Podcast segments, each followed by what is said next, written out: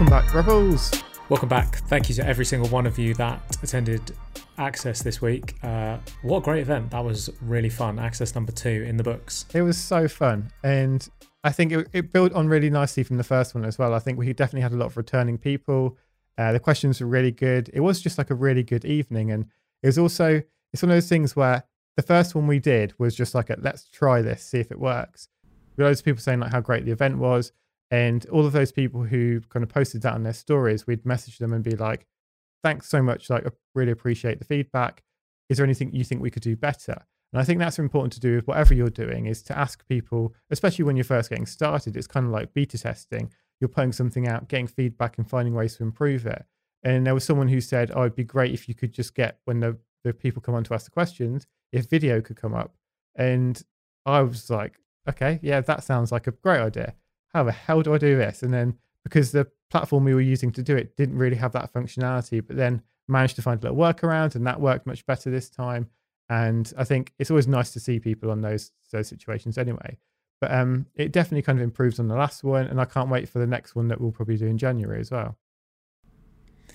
Yeah, definitely. Shout out to you for actively going and seeking criticism, actively going and asking people what could be improved. So that's kind of accepting that although we had a really good event, there was obvi- there's always something that, that could be improved. And I think most people hide from that and maybe wouldn't ask what can I improve because they're scared of the answer. It's actually funny because we did that event on Tuesday, and when I got home, like my housemates were watching like the high low the podcast have just finished. That's kind of had the final episode, and they did a Christmas special yeah. that I think you paid for, and it was all like a charity event, and that was like basically the same as we did, but with just a ridiculously higher budget in a studio with actual kind of production crew there with obviously like really high end cameras and stuff filming it. They obviously had someone to flick between different cameras. So it kind of felt like a TV show. So it was funny, like doing our event and being like so pleased with it and then going home and seeing like, wow, we, there's still actually so far we can go. And I think you could take that as being, oh, our event wasn't as special as it was in my head. But I took it as like, oh my God, this is so exciting because we can still push this further. And it's nice to be able to see where something can go because I think unless you see it, you don't ever really think what's possible, especially like with a Zoom event or people working from home and watching things from home because they can't actually go to events now.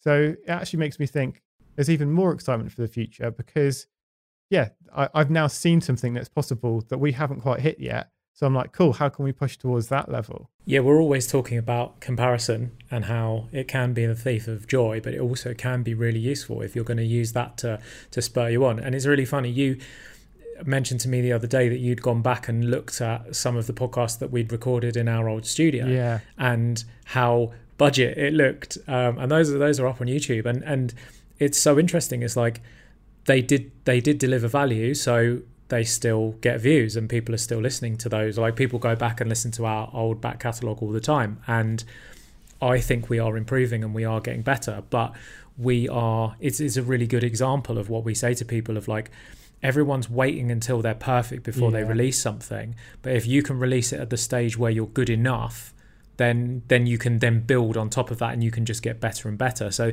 there's almost like a magic step of of at some point you're going to get to this stage where okay, now this is ready for the world. Yeah. I can release this out into the world. I can improve on it. I can um I can dissect it. I can put it back together again, but but it is ready for eyes. It is ready for consumption. I think, and I think that level of when it's ready for consumption is generally probably three steps before whenever people actually release it for consumption, because there's always that little barrier in your head of like, oh, this isn't good good enough yet, because to you, because you're so involved in it and you've been watching all these different things to get inspiration, your standard is so high.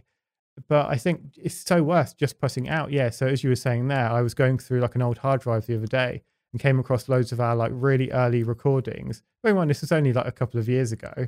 And I remember like when we had like, our first little studio set up, I remember like getting a light in there and I'm being like, oh my God, this looks amazing. Like we had a couple of proper cameras to record it. And I was like, oh my God, this is like, it's so professional. It's so amazing. And then watching back on them now and being like, oh my God, that was so not amazing. Like we've come so far since where we were. And like, I think it's so much is a learning curve. Like if we hadn't have started then and we'd have waited till we got to a stage when it was perfect, then we wouldn't have put any videos out over the past like year.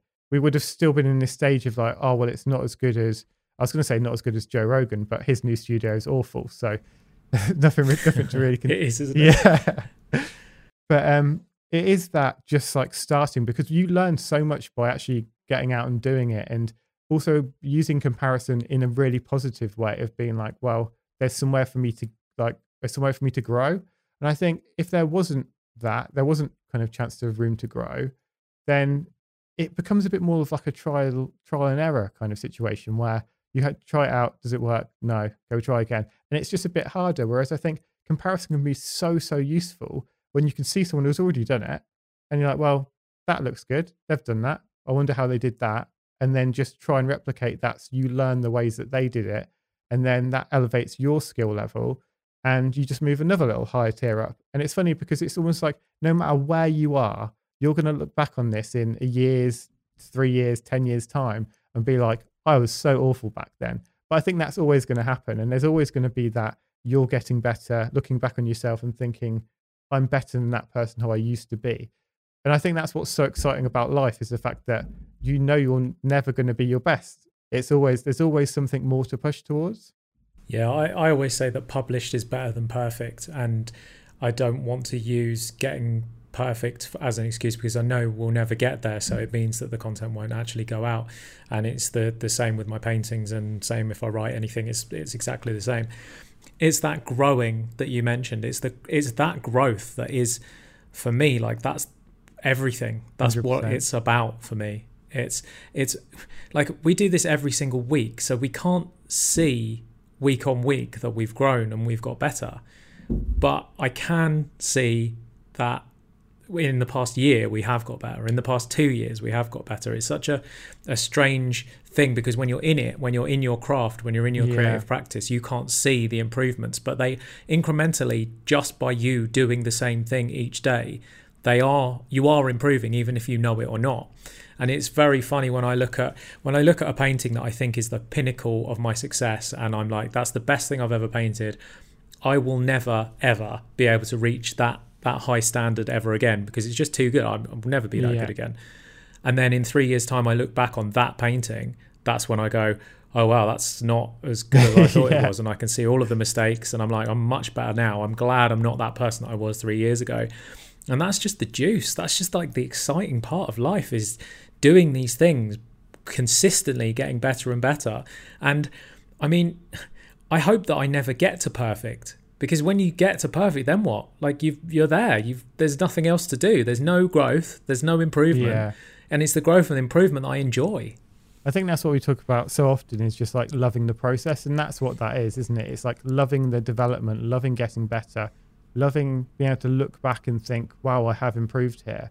And i suppose that's another way where you could use comparison in a really positive way is by comparing yourself to your previous self and thinking like how have i improved? What have i done better here? And like really taking something from that and being being proud of yourself. I think that's what a lot of it comes down to is being able to look back and being proud of where you've come. Because I think that's a real sense of achievement. And that kind of comes down to that when there's like those two sides of happiness, the kind of like quick, fast happiness, and then the one that's a real grind and you actually, it means a lot more to you. And I think if you, by looking back over a career or over the, a certain period of time in doing something, I feel like then you think about all of the ups and downs and stuff that have happened along the way and like the kind of times when it's not been so great. And it's looking back there where you're like, ah, yeah, it kind of adds that joy to the past, even when it wasn't bad. Like it's, it's funny because it's like, it might have been really bad in the past, but then now when you're looking back at it, comparing to where you are now, you only remember it remember it in a more happy way rather than the actual kind of trauma that it was at the time. Yeah, anyone who's a long time listener will know when we've spoken about our beans and noodle phase and how fondly we look back on those times that we were com- completely miserable. And so to anyone that's listening to this right now that is in that really beginning growing stage or like you're you're one or two years into your business and you're like ah I don't know what I'm doing it's like you will look back on those times with the fondest memories. And to think once you've made it, when you look back on those, it's like it's so like the more adversity that you can have, the the more confident you'll feel coming out of it because you'll you'll be like, okay, here's the thing that I've got, but also to get there, I went through this, I went through this, I went through this, and it's just like that's amazing. It's not even just those people at the start now. It's like this year has been crazy. Like for so many people, it's been a real struggle, mm. and I think if you survive through this and you keep going, you'll look back on this time and be grateful that you did get through it and think about it in a more positive way than you might actually be feeling now. And I think that just comes down to that perseverance of just pushing through it because we like we started our business off the back of the last recession and it was hard and it was horrible but because we made it through as soon as times get better again you really start to like you, the momentum goes with you like as the economy boosts back up everything gets better for you and i think it is just a matter of sticking through it whilst it's crappy because it will get better on the other side as Torre said on a on a prior episode, you only fail when you stop. Um, and so, yeah, just just keep going. No rainbows without rain. Um, we've we've talked a lot about um, being perfect. Guess what, Adam? Another person that talks a lot about being well, she talks about being happy, not perfect. Is this week's guest? Yeah, so this week we've got Poppy Jamie on the show. It's a really interesting episode because she has such a brilliant philosophy on life, which I think like we resonate with. Of just it's better to be happy than perfect. And I think that comes down to what we were talking about at the start of this, where when you're starting something, you want it to be perfect. You want to put out this perfect product, but no one does that. Like look at Apple. Like every time they release a brand new thing, their first one's always a bit crap. It never it never works quite the way you expect it to. And over time it gets refined and refined and refined and that's where it becomes these perfect products that people like can't live without. So I think you need to just put your stuff out there because the world will tell you what's right. It's like when we did the first Access event that we were saying before, like it wasn't perfect, but we got the feedback and we tweaked it and it was better this time and next time it'll be better and it will keep getting better. And I think that's the important thing. Like we enjoyed doing it. I think that was the best part of it. Like both times we've come off the end of it, rang each other and been like, that was so good. Like we had such a good time doing that. And we wouldn't have done a second one if we weren't happy doing the first one. And I think that's another important thing to do. Like if you don't enjoy it, don't do it. So yeah, Poppy Jamie is an entrepreneur, podcaster, and mental health advocate. When Poppy explained to us that she grew up with a mother as a psychologist and a father as an entrepreneur, everything made sense. Poppy has launched a successful accessories line, she's built her own app, and through various projects helps people to become happy, not perfect. In this episode, we talk about failure, flexibility, and fish. And the big fish goes, Hey boys, how's the water? And the two fishes look at each other and they go, What's water? Hi, Poppy. Hi. Welcome to the show. How are you doing? I'm really well, and thanks for having me. I've been really excited about this show. A lot of people have a difficult decision as to like whether they should go to university or not. But for you, that decision was made for you, wasn't it? Oh my gosh, that is really good research. Um, yes, it it was. The decision was made for me, and um, it was one of the worst moments of my life because I have always been um, a very determined person, I guess. Even from when I was kind of eight years old, I used to kind of set a goal and nothing was going to stop me. And so that kind of obviously fed through to A levels, um, which is for American American listeners, you know, the exams you do in, in England before you go to or think you go to university. And I was a proper kind of you know, revision timetable was labeled to the minute. It was like get up seven, start revising seven fifteen, pink post it, you know, then change subject seven to five, blue post it, and um, and I every there was no stone unturned. A boffin, basically, is what we used to call it.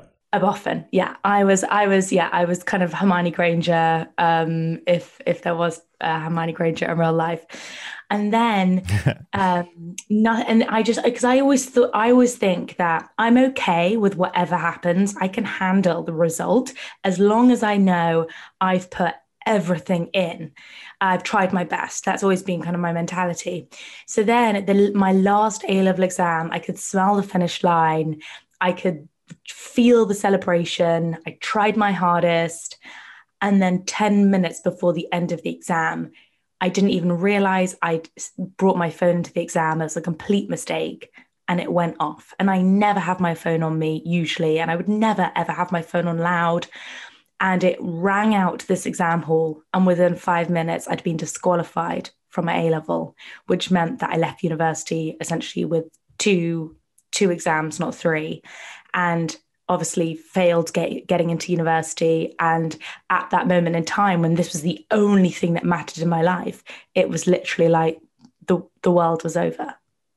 But it was the best thing that ever happened to me. Exactly. See, that's the kicker. And at that time, how did you feel and, and how did you cope with that? Well, actually, I had zero, I think I had zero coping strategies. I cried a lot. I mean, I was hysterical, I remember. Um, and I spent that summer in in what I remember is just a complete deep haze of depression because all my hope for the future had gone. And I talk about it now and I think to myself, God, how small, you know, because everything's relative, right? Everything mm. we've done since. And and I'm sure um, so many people have experienced much, much kind of greater trauma. But I think it was a great lesson that everything is relative. And if you care about something, it can really have an impact on you, regardless of how ridiculous you think that is. Um, and at the time, this was the most important thing in my life. So when it's taken away from you, I, it was, yeah, I was completely, um, I, I felt like I was going nowhere when everybody everybody else was going to achieve their dreams, trotting off to university or going on gap years, whatever they decided to do. I was the the girl that was lost and hopeless. Um, but it was the most amazing thing for like building mental resilience uh, and i think adversity does that to you. It's like it, every I, have I've yet to meet someone that said i wish i hadn't gone through that terrible time. Yeah. So what did you do? What was the next steps after you you've had a good cry? Then you picked yourself up. What's what's step two so I got a job. I decided. So I, I was. I was. Um, I grew up in the countryside, um, uh, just outside Leamington Spa in the Midlands, for anyone who knows. And I said, right, I'm I'm moving to London, and I had no money, and I just and I I had gone to stay with a friend for three days, and we'd gone out, and I met someone at the bar who told me they were doing this really cool job, which was um, at that time kind of, I guess, what we all know now as like influencer gifting, but it was kind of like celebrity gifting in 2008. And I was like, and he was like, oh, I've just been with Girls Aloud. And I'm like, no way. That's the coolest thing I've ever heard. And um, and I said, and I, I just asked a stranger, can I have a job? And he said, um, uh, yeah, well, like, yeah, I guess we could give you some work experience maybe before a job. And that was it. That was my first job. I was 18 and um, and in that summer so i'd been disqualified from my a levels and then i got stabbed in the head in oxford. It was it was one of those as in in my kind of top right forehead um, by a girl trying to steal my handbag. So i was i really had quite a traumatic kind of summer. And then a week later I started. I did. I went to my interview and I started there, and um, and I never uh, left London until I moved to America four years later. But I, yeah, my, I mean, my first job was when I was sixteen. But pretty much from the day I left school, I've been working. Have you always been that person, kind of confident enough to just go up to someone and say, "Can I have a job?" Because I feel like that's quite a brave thing to do. I think, in a way, I was. I think I had nothing to lose. It's mm. like I knew I didn't get a job. I was not going to be able to move to London. I wouldn't have any money. And it wasn't even a thing of do I have confidence or not? I didn't even have the luxury, I guess, to go, do I have confidence to say yeah. this? It was like survival. It was like, I need to make this work in the next three days. Otherwise, I'm going to be living with my parents in my eyes till I was 40.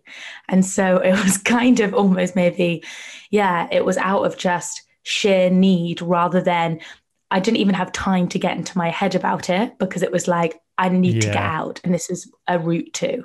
There's so much to be said for kind of that that mentality of like just going out to get it. Because if I said to you, like, okay, well, you've got to do this by next week, otherwise you'll be homeless, you would you would act in a completely different way to how you would normally act in that week. And I think there's definitely like a bravery that comes from kind of need and kind of like that desire to like, well, there's without, if I don't do this, things are just over. And I think people kind of sometimes fall back into that kind of comfort of just, oh, well, things will just happen. I'll just keep going along. But to have that mindset of, I'm going to go out and get this like it's the last thing I'll ever do can be really, really powerful. I completely agree. I think that, um, and sometimes I actually use that as a tool to like get me motivated. Um, and I, I, I can't say this is always helpful because sometimes I think it can lead to putting too much pressure on yourself, which is has its massive faults as I as I know and I can you know tell you about that. But yeah sometimes when i'm really kind of low on energy or low on motivation i kind of try to take myself back to that point where i go well if you don't do this if you don't just make the effort and just push through then you know i psych myself out. I'm like, well, all these terrible things will happen. Um, and look, I'm I'm not saying that is a good tool to use all the time because I think it does create unnecessary pressure. But if you are in that kind of malaise and like you're just we always have those moments, all those weeks, even it's just really difficult to get yourself to do anything or focus. It is quite a good tool just to, you know, give a kickstart. I suppose it's almost like reframing what you need to do into like giving your own personal deadlines on stuff because if you say like oh i've got this is going to happen in the next year then you'll kind of like slowly take about take like you'll slowly do it. But i think by saying well what would this look like if i had to do this within six months in two weeks? What would i do to do that? It's kind of not necessarily forcing yourself into a pressure zone of like well this has to be done in this time but just reframing it of thinking well instead of this having to be done over the next six months if i had to do it in two weeks what routes would I go about to do that? And I think by doing that, you can quite often unlock little routes and kind of ideas that you wouldn't have come across like normally. Absolutely. And then another thing I think I was kind of didn't realize I was doing naturally then. And now I pr- probably do this in a bit more of an organized fashion. But say, okay, if I really want to do this and I just kind of work back my steps. So that means I just know I've got to do that first step because I've got that goal in mind. And I think, you know, breaking down kind of larger goals into really small ones, you know, I'm sure tons of your guests have said that, but it is the most effective way because sometimes when we look at these big lofty goals. And, you know, the research actually shows having too big a goal, it can actually be counterproductive. It's breaking it into the smallest smallest thing. Like today if i just send that one email um, it means that we are more efficient quicker and more effective in progressing in whatever route we want to. I know you've done a lot of research on on the human brain and our weird, weird, weird behaviors. And comfort is one of those things that that really mystifies me because so many people will will take the comfort of a familiar situation over the new, even if that familiar situation is something that is negative for them, that that impacts them badly. They'd rather carry on doing the bad thing than make the change because the change is so new. Oh my gosh, I know. Familiarity. Oh, yes, Jesus. It is that cozy uh, and it can be very destructively cozy. And the brain loves familiarity. And I think the best example of this is, you know, people date the same people even though they know they're not good for them. And um, if you're used to be treated in um, in not the best way, you actually without realizing it, your brain seeks out that the same situations.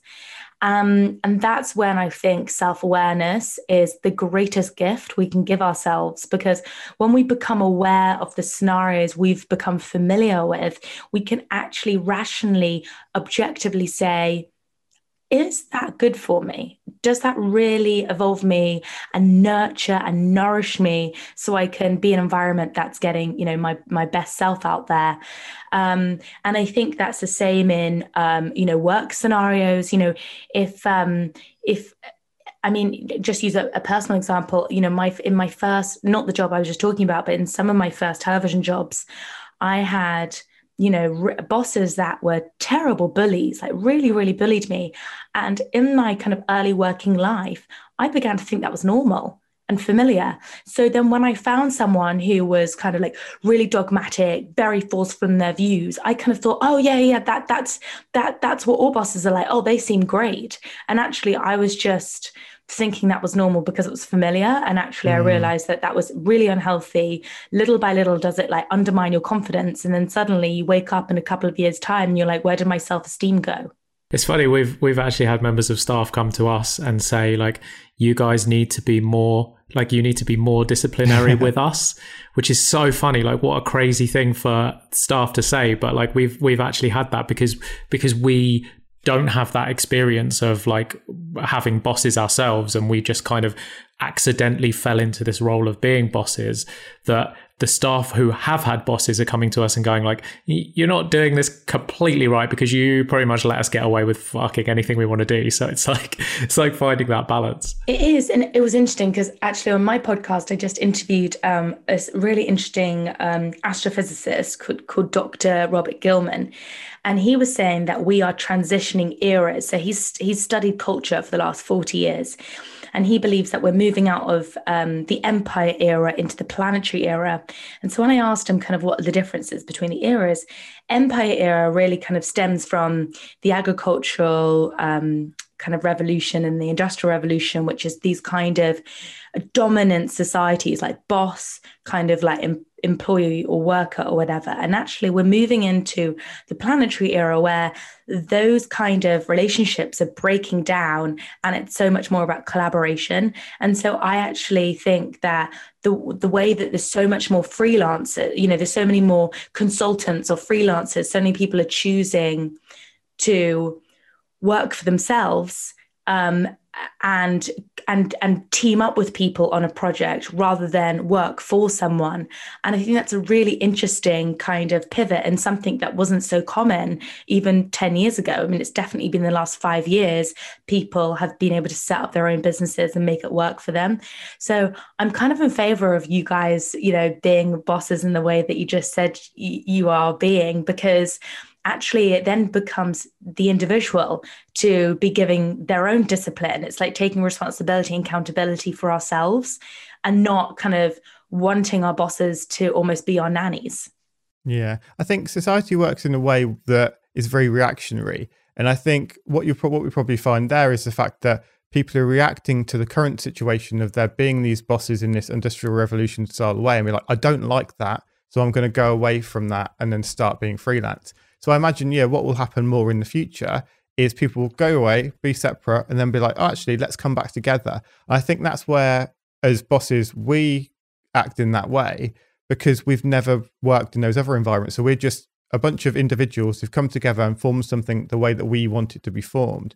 So yeah, so I hope that that will be the case. And I can see the way it's going now with a lot more people going into freelance and going separate that yeah that'll all come back together and then that'll probably break down in the future and everyone will go separate again but there'll be this kind of like fluctuation like you see a lot of different times. Yeah but do you think i just don't think we're ever going to go back to where we were before in these kind of like maybe like power struggles and what this for example this kind of astrophysicist was saying that actually the greatest skill we can all have moving into the future is ha- being a harmonizer being someone that like harmonizes relationships. And and i think that's what we all crave from our working life right? Is this harmony is this you know kind of creative expression. And you can have creative expression if you're in you know you don't have to be in the creative field to have creative expression in your work. But i do think that we are re completely redefining what it means to work. And it's not this kind of like, oh, handcuff me, I'm going to a job, but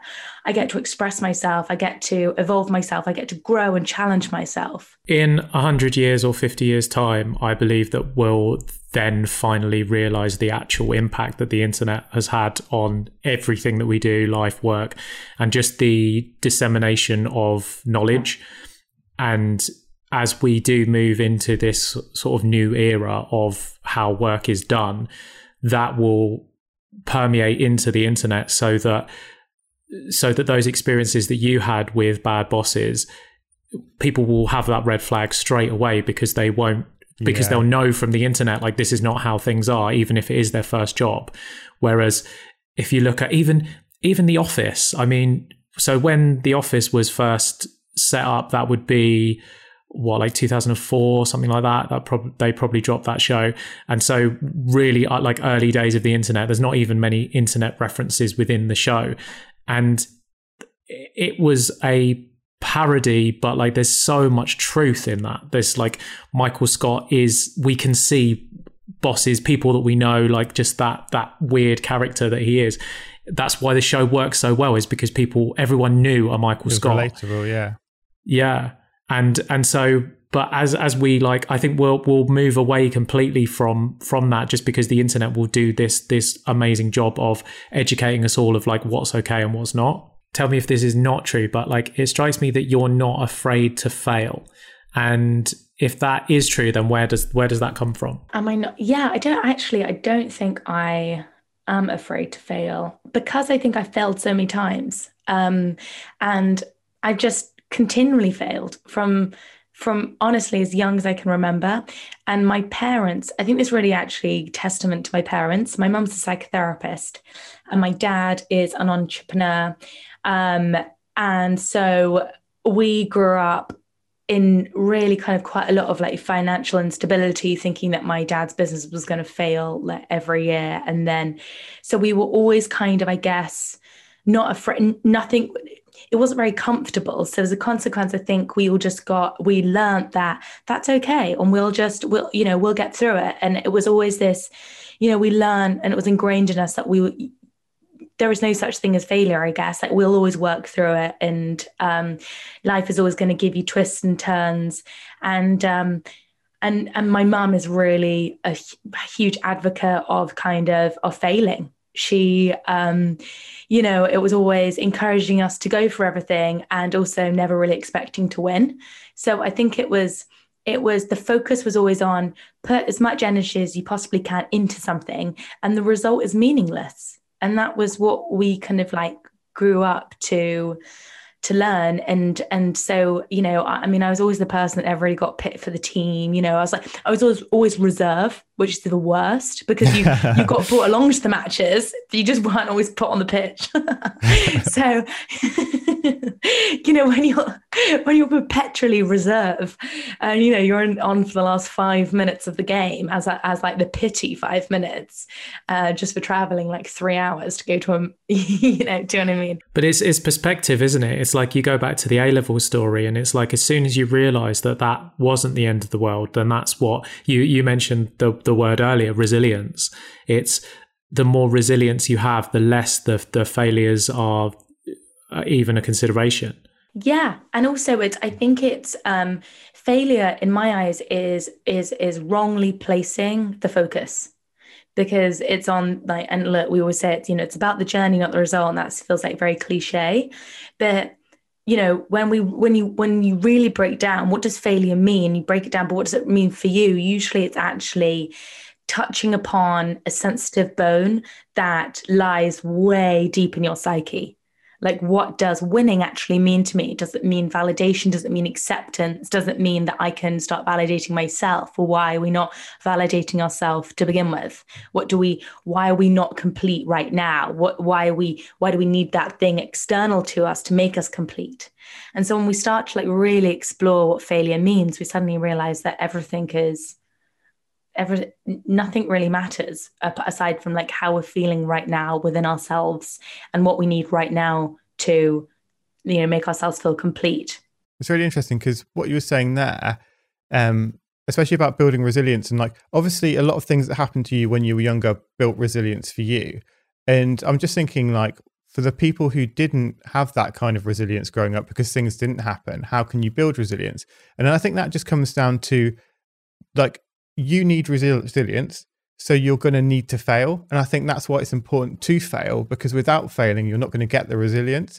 And if you're not putting yourselves in the situations where you can fail, it means that's not you're not going to build resilience in the long term. So I think yeah, that comes down to why it is so important to not be afraid of failing because you can't build resilience without it. I think that's why like martial arts is so popular because it's it's it's one of those things where you put yourself in this completely foreign situation and then you you work your way out of these holes and there's always someone better than you so you always have this continual like failing tap out start again Absolutely. And I think it is, um, you know, face your fear. Like every anxiety that we have can always be overcome when we face and walk into it. And that's the thing where it feels again you know if you put your hand on on the fire you learn to obviously you know take your hand off the fire. And i think sometimes we've learned to move away from our anxiety or move away from our fear because it feels scorching at times it's uncomfortable. And actually it's the opposite. It's like training ourselves to walk into it and kind of and using all the tools that i talk about a lot in my app and the book i've just written. Um, and the book funnily enough the book i've just written actually is all about a strategy really to move through your fears move through your anxieties to build resilience. And and what i I actually think a better word for resilience is flexibility because sometimes, you know, even though I do sometimes use the word resilient, it sometimes feels a bit overly tough, like grit. And often mm. when we are feeling wounded, we are really vulnerable like we're really wounded and that's okay and i think to have that sensitivity to like be able to give yourself that like nurture and care and a, slightly softer way to move through you know these challenges um, was important for me. So flexibility is this idea that we can always stretch through challenges. We can always you know if something kind of knocks us over it's about kind of bending our way to get back up and um, you know if you look at like the physical body when our when you know when when our limbs are bendy we get broken less right? We can kind of like fall over get back up and our body our bendy body helps us. And i feel that that's the same with kind of our psychology too. How do we have bendier psychology which means it doesn't matter what comes our way. The wind kind of bend us in lots of different directions but we know we have the confidence to always kind of like stretch around it flexibility also conjures up to me the the sort of willingness and it, and when I look at your life and career it's is so it features so prominently of of like being open to opportunities and seeing where things will lead you. And so for example the man on a park bench who just mentioned something to you and then completely changed the trajectory of what you were going to do I am a huge believer in serendipity. And I just read a book actually called Serendipity by Dieker Begg. And it's a book that was written 20 years ago. And um, and it's about us waking up to the small little signs that happen in our life and taking those tiny little windows of opportunity. And that to me was talking to the guy at the bar when I'd just been, you know, in vertical as 18, and my life was over. But it was like those small windows. And we all, I believe, we all get, we all get given equal amounts of small windows of opportunity. And the ones that have trained themselves to be looking out for them. So for example, like a little window of opportunity was I'm on Instagram. I saw one of my friends, like the wonderful and talented Emma Gannon. She'd just done a shoot with you, Adam. And suddenly I was like, oh my God, really love his style. That's really cool photography. Messaged him, obviously, didn't know if he was going to reply, didn't know like any, any of it. But obviously he replied we did the shoot and now we're doing this chat but it was these small, tiny things, and they present in the smallest of instances. So the reason why I got my first television job in um, in LA, uh, working for MTV, was because I started talking to the person next to me on a train going down to Devon, and it was like you know, a random train journey, Sunday morning. I think we were both quite hungover. I was with my housemate at the time, and we just got chatting to the girl next to us on this kind of uh, table seat and she turned out to be a producer producer MTV in LA. And I was like, oh my God, no way, I'm a TV presenter here. Um, I would, you know, I'm coming to LA in a month's time to do this job. And she, she gave me her card and she was like, email me. And then from that, I got my first job in America. And that was from meeting a random person on a train. How do you, for someone, because I feel like there's to almost like to be successful in that, then it become, it all comes down to being able to spot those windows of opportunity and I imagine there'll be a lot of people who just don't spot them. Like, what is it that you can do to be able to get better at spotting those opportunities? Great question. This is in my book in the last chapter when it when it's about creating a flexible future. And what's so fascinating is I have named it future bias. And the reason why I've called it future bias is because it is based on the concept of confirmation bias that we, you know, science has proven we all have. And confirmation bias is basically our brain is being fed so much information. So we have kind of almost like we've trained our brain to alert us to the really critical things that are interesting and relevant information to us. Um, a basic example is um, you uh, you you know you've just bought your first car and suddenly you notice and it's red and suddenly you notice loads of red cars on the road. Before you bought that car, you you didn't you weren't noticing any cars on the road because it wasn't relevant information to you. You weren't a driver. And suddenly you've just got this car, it's red, and you're noticing, oh my God, everybody has a red car. It's like the coolest thing to have a red car. But it's just because our brain has now created a new file that says red cars are important. So this happens in every aspect of our life. Um, you know, people that have bought the same clothes as you, that becomes relevant, or, you know, small things and actually slightly deeper things like, you know, everybody, it depends what your view on the world is. Everybody wants to fuck me over.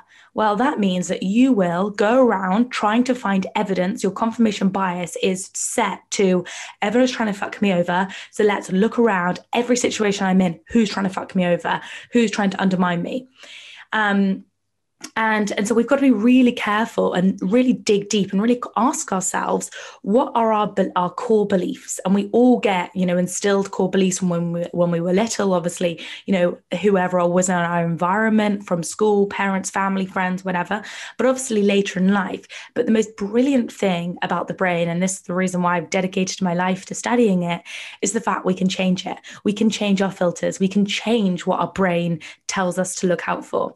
And so one of these things is called the future bias. So, how can you prime your brain to look out for opportunities that are going to help you towards your goals and values in life? And this is when I'm a huge, huge, huge, huge advocate for getting a prick stick out and doing vision boards and stuff like that. Because as much as, you know, the manifesting movement can create an eye roll now and again, actually the science behind really writing down, and I'm not sure when this podcast episode is coming out, but for example, a great time to do it is before a new year, right? But you've got that all that new energy. We're going into 2021. It's going to be different. Loads of exciting newness changes happening. Well, what do you want to achieve from this year?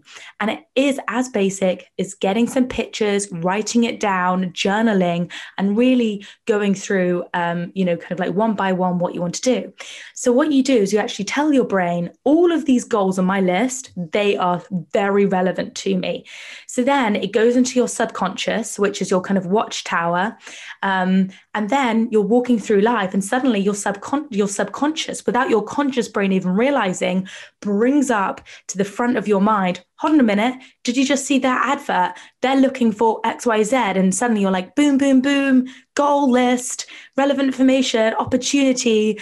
And it just then takes you to take the action, to take that nugget that your subconscious has cleverly brought to the top of your mind to go and reach out and, and do something about it. And when you're putting together these vision boards, how important is it to set like realistic goals compared to things that are just like ridiculous? So, for example, if someone was like, I want to live in a castle, and just putting all these like I want to be a millionaire and putting all these just like huge, huge goals in there compared to ones that are achievable within a short period of time? I think both. I think it's having your 10 year goals and then your five year goals and your one year goals. So 10 year goals. And also, this is why I call it the flexible future. Because, for example, it sounds ridiculous, but when I was little, for example, I was like, I really, really want a pony. You know, I never got a pony, but one time um, I, I, I, my friend got a pony. I got to look after that pony for the whole summer. Well, arguably, I manifested that. I, you know, like it wasn't mine. Like I think our goals can come at like different. They can come in different packages, and that's what that's what I think makes life fun because you can be like, okay, this was part of the package I asked for, and it's still pretty great. So if I want to live in a castle, and then suddenly you get a job, like I don't know, doing something with a castle, you're like, ooh I'm one step there. Um, so I think it's it's I think that's why I call it like flexible goals because I think it's really important to have those huge goals because you know life works in mysterious ways. Like and i also think that sometimes we can get quite deflated and feel disappointed when feels things don't feel like they're happening quick enough you know? You know i'm working so hard. Why is that not done yet? And actually like you know i think life is like um, snakes and ladders you know like sometimes like some people have got you know they've got a ladder and they're like you know eight steps ahead and we're like, oh God. And then, you know, we've just fallen down the snake and we're back to kind of square one. And then suddenly we get the snake that takes us up to 12. And the person is just, the other person's just sort of snake. Like we're all playing a game of snake and ladders and we're all kind of going at the same pace. But, you know, all of us experience different bumps in the road at different times because you said the the the word core belief so this this is who i believe i am at my very core if i'm if I believe that I am a negative person, I don't like other people, that everyone is out to fuck me over, it, it, it's it must be more than just a mood board, right? What other I'm guessing this is like a slow process that takes that takes years or or a long time to to recover from. I think that uh, going back to kind of what I said, self awareness is the greatest gift we can give ourselves all of us have got faulty core beliefs. And in my book, I write about the faulty core beliefs that drove me into kind of a, a mental health crisis. So, all of us, doesn't matter who we are, will have micro and macro traumas and um, faulty belief systems like I'm not good enough. I mean, that's a huge one. I'm mm. not worthy of that. Um, you know, deep down, even if we don't want to admit it, you know, we're not going for things because we think that, you know, we're not like good enough for it as I, I repeated that again because it's just such a huge one so i mean I, i've met very few people that think they're good enough you know it's um yeah. You know i think our world has told each and every one of us that we're not good enough for so many mm. years that it is pretty difficult to completely decondition. And that's what we're really talking about here. We're talking about a reprogramming, a deconditioning. Um, and um, I'm not sure if you guys are. Uh, David Foster Wallace was this great writer, American writer, and uh, he he gave a commencement speech and it starts off talking about these two fishes and they're swimming along and, the, and they meet this big fish and the big fish goes hey boys how's the water and the two fishes look at each other and they go what's water and water is the culture uh, is water is culture something that we all swim in something that none of us can can be unaffected by. And I think our culture has been kind of one of the worst things for all of our mental health in kind of telling us, you know, kind of and, and reinforcing negative core beliefs. So it is a complete life work, re kind of, it's almost kind of like re digging up your garden and sowing good seeds. But our beliefs are seeds and whatever whatever seeds we sow grow. And that goes into the uh, you know our confirmation grows them. So i think it's every i think it's it, it's it's discipline to constantly question yourself is this true and that's one of the steps in this strategy i i put out um, in, in this book I've written is is curi- curiosity, having curiosity about your core beliefs. You know, we may have a life of of of of you know having this kind of vulnerability that we don't think we're enough for example that's definitely like one for me. And you know there is nothing there is no magic spell um you know abracadabra um Wingardium link or whatever that hermione granger one is um that is going to you know remove them. But what it but what we can do is lessen their impact on us.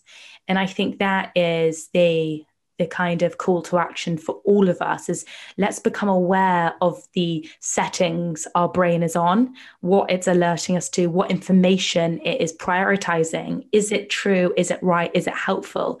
And things like writing grateful diary, things like writing a compassion exercise every single day, they seem really minimal and like, oh God, you know, I'm not going to do that. But actually, what you're doing is you're reprogramming your brain I think what's what you could do as well, just like as you were saying there, I was like, this could work really well. Is just write down a list of your beliefs, like what your beliefs are, and then write why you believe them. Because I think people don't really ask themselves that enough. Like, what is it that's made me believe this?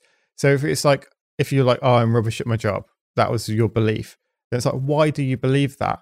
And then write a list of that? Because that might actually unearth do you actually think that or is that just something you've told yourself again and again and again? And also it has someone else told you because often our core beliefs you can actually ask well when did i first hear this? And you can mm. attribute it to somebody in your life. Yeah. Yeah and because we're so impressionable. I think what i always say to people as well is like if if they've got a negative thought be like well what would someone else say about you? Because it's like if you think you're bad at this then if you ask your friend do they what would you think if, if I asked them that question about you? What would they say? Because that's genuinely the truth rather than what your self talk is. Absolutely. So that's why I built um, Happy Not Perfect, the app, because that every day asks you questions like that. You know, what would you tell a friend experiencing what you are now, which is basically third party perspective exercises. Yeah. And so the app kind of does formulates this for you in an easy way because that was really when I was kind of going through this kind of chronic chronic burnout. I was exploring this for the first time, like exercises, like you just said. And I thought, okay, how do I make this easy for me and in a way I can do regularly? Because the problem is with all of these things, rationally or kind of intellectually, we can talk about it right now, but actually, are we doing it? And I'm mm-hmm. the worst at this. You know, I can go give talks about mental health to thousands of people and then walk off the stage and go, oh my God, imposter syndrome. I was terrible. Oh God, I'm a fraud. And I'm like, Poppy, do do the things that you say. It doesn't it's all very well knowing these things but doing it is really where like you know the gold lies. Um, but um, it, what's interesting about that third party thing is actually it uses a different part of the brain when you actually use that third party. So for example like how would my actually what would my friend um, you know say about this? Or what would i advise a friend and you start activating the computer side of your brain, your prefrontal cortex, and that then calms down the emotional center, your amygdala. So it's always about these kind of like, you know, m- calming the amygdala activation that parasympathetic nervous system. So you're in your rest and digest system when you're kind of having your best thoughts and calming down that kind of stress response. And that's when often we're in the stress response we kind of we start spiraling and we start believing untrue thoughts. I feel like we've given a superpower to anyone who's listening to this episode, regardless of what step of the ladder you're on in terms of your own path to self discovery.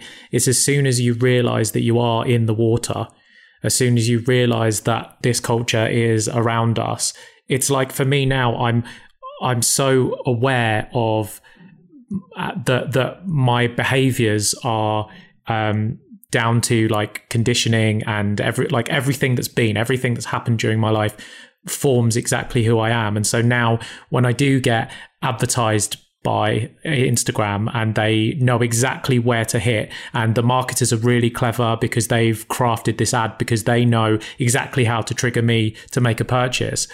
I'm, even if I do then go to what make the purchase, I am aware of that I'm in the water. I'm aware that all of these these processes are being used on me. And as soon as we can see that, then we can start to take the power over it. And I think that really is the first step is knowing that you're in the water.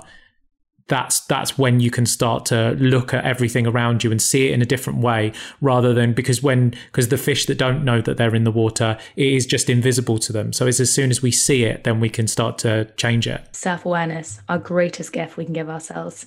Boom. Um, in the intro to your podcast, you say that you are a recovering perfectionist. Yeah. Tell us about that. Perfectionism is, I think, something that's actually not discussed enough. And I think perfectionism leads into really the core belief underneath perfectionism is like you're not enough. So you have to be perfect if you're going to even touch enough. And that was when I realized that, that was quite a big revelation for me because I asked myself the question why does everything need to be perfect? Like, why is it like, why do you become so stressed when it's not?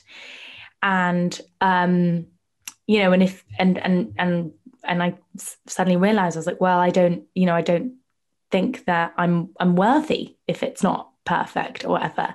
And that, ex- like, I mean, that is so judgmental and so critical. Like, you would never, you don't expect that from other people, but yet we put these unrealistic expectations on ourselves.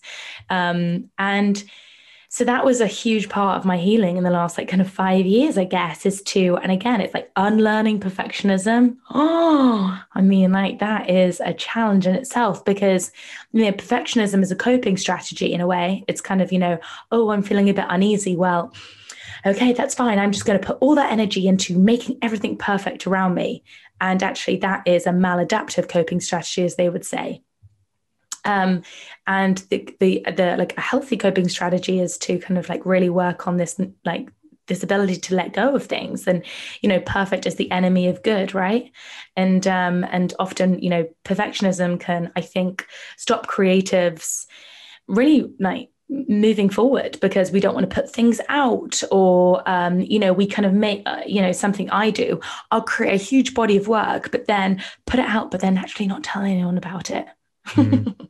you know it's like and i and i know a lot of people who do, who do that. It's like they write this amazing music and then they're like it's out but i'm not going to tell anyone. Um um because uh, you know that that yeah. Um so um it's a yeah it's a daily a daily i have to a daily work on um on on kind of like not being such a perfectionist because it is not good for anyone's mental health yeah, I mean, what I've heard you talk about before is is the importance of putting ideas into action, and perfectionism is one of those, and there are several that that stop us actually taking action um, on a goal. But at the end of the day, as I've heard you say many times, like the the action is the only thing that matters. Absolutely. And that's why I think that it goes back to like everything in mental health is about action and discipline. Like, and sometimes because we can't see mental health, we forget that. So we're like, oh, why is this not, you know, and, and sometimes it's really hard to action it. I mean, it feels like you are pushing against the biggest, biggest piece of rock and you're like, I just can't do it today. And that is when you've got to like use all your strength to force yourself through to do just do something tiny and that could be just getting yourself out of bed and going for a 5 minute walk or that could be like really stopping yourself when you're in the moment of kind of a perfectionist angst and saying no I'm going to allow this and I, am okay I'm okay. This is, you know, and and separating for for example, for me, like it's separating myself from my work because one of I think the thing that really got caught up on me when I was building my first company, Happy Not Perfect, I associated myself so much with my work that if the app wasn't perfect, that meant I was a failure. And actually, when if anyone's built technology, you realize it fucks up the entire time. So if you're putting your identity inside something that like commonly has bugs you know and even the greatest apps have bugs then um um then you know that that you're going to cause yourself a lot of unnecessary kind of like mental distress. But actually someone gave me a great metaphor that like if you know if you take the best apps i don't know and i'm sure people will disagree with me that this is a great app but it is a great app in terms of like it's been very successful. But Uber, think how many times we have to update our app, or think about all the apps that tells us update, update, update. I'm like, actually, why don't we take some inspiration from these apps that we're always updating to understand that we as human beings always are always in a process of updating and always you know and i think i thought that was a lovely metaphor when i heard it because i thought yeah like we often kind of have this understanding that or we have this belief that we should be these like kind of perfectly formed things. And actually like we're always just we're always just updating. I'm going to go and download my new software. Um, exactly. this was this is so cool. I think um, let's let's do it again when uh, when the book's out and uh, we'll we'll read the book and we'll we'll have a dive into into the book. People can um, pre-order it, can't they? Currently.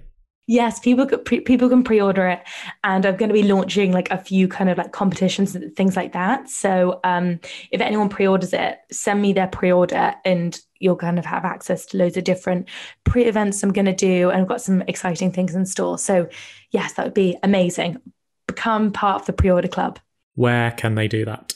So if you go to my Instagram, it's just in the link in my bio, which is probably the easiest thing. Or you can just search Amazon or Waterstones or Barnes and Noble or anywhere you buy your books, and it's just type in "happy not perfect."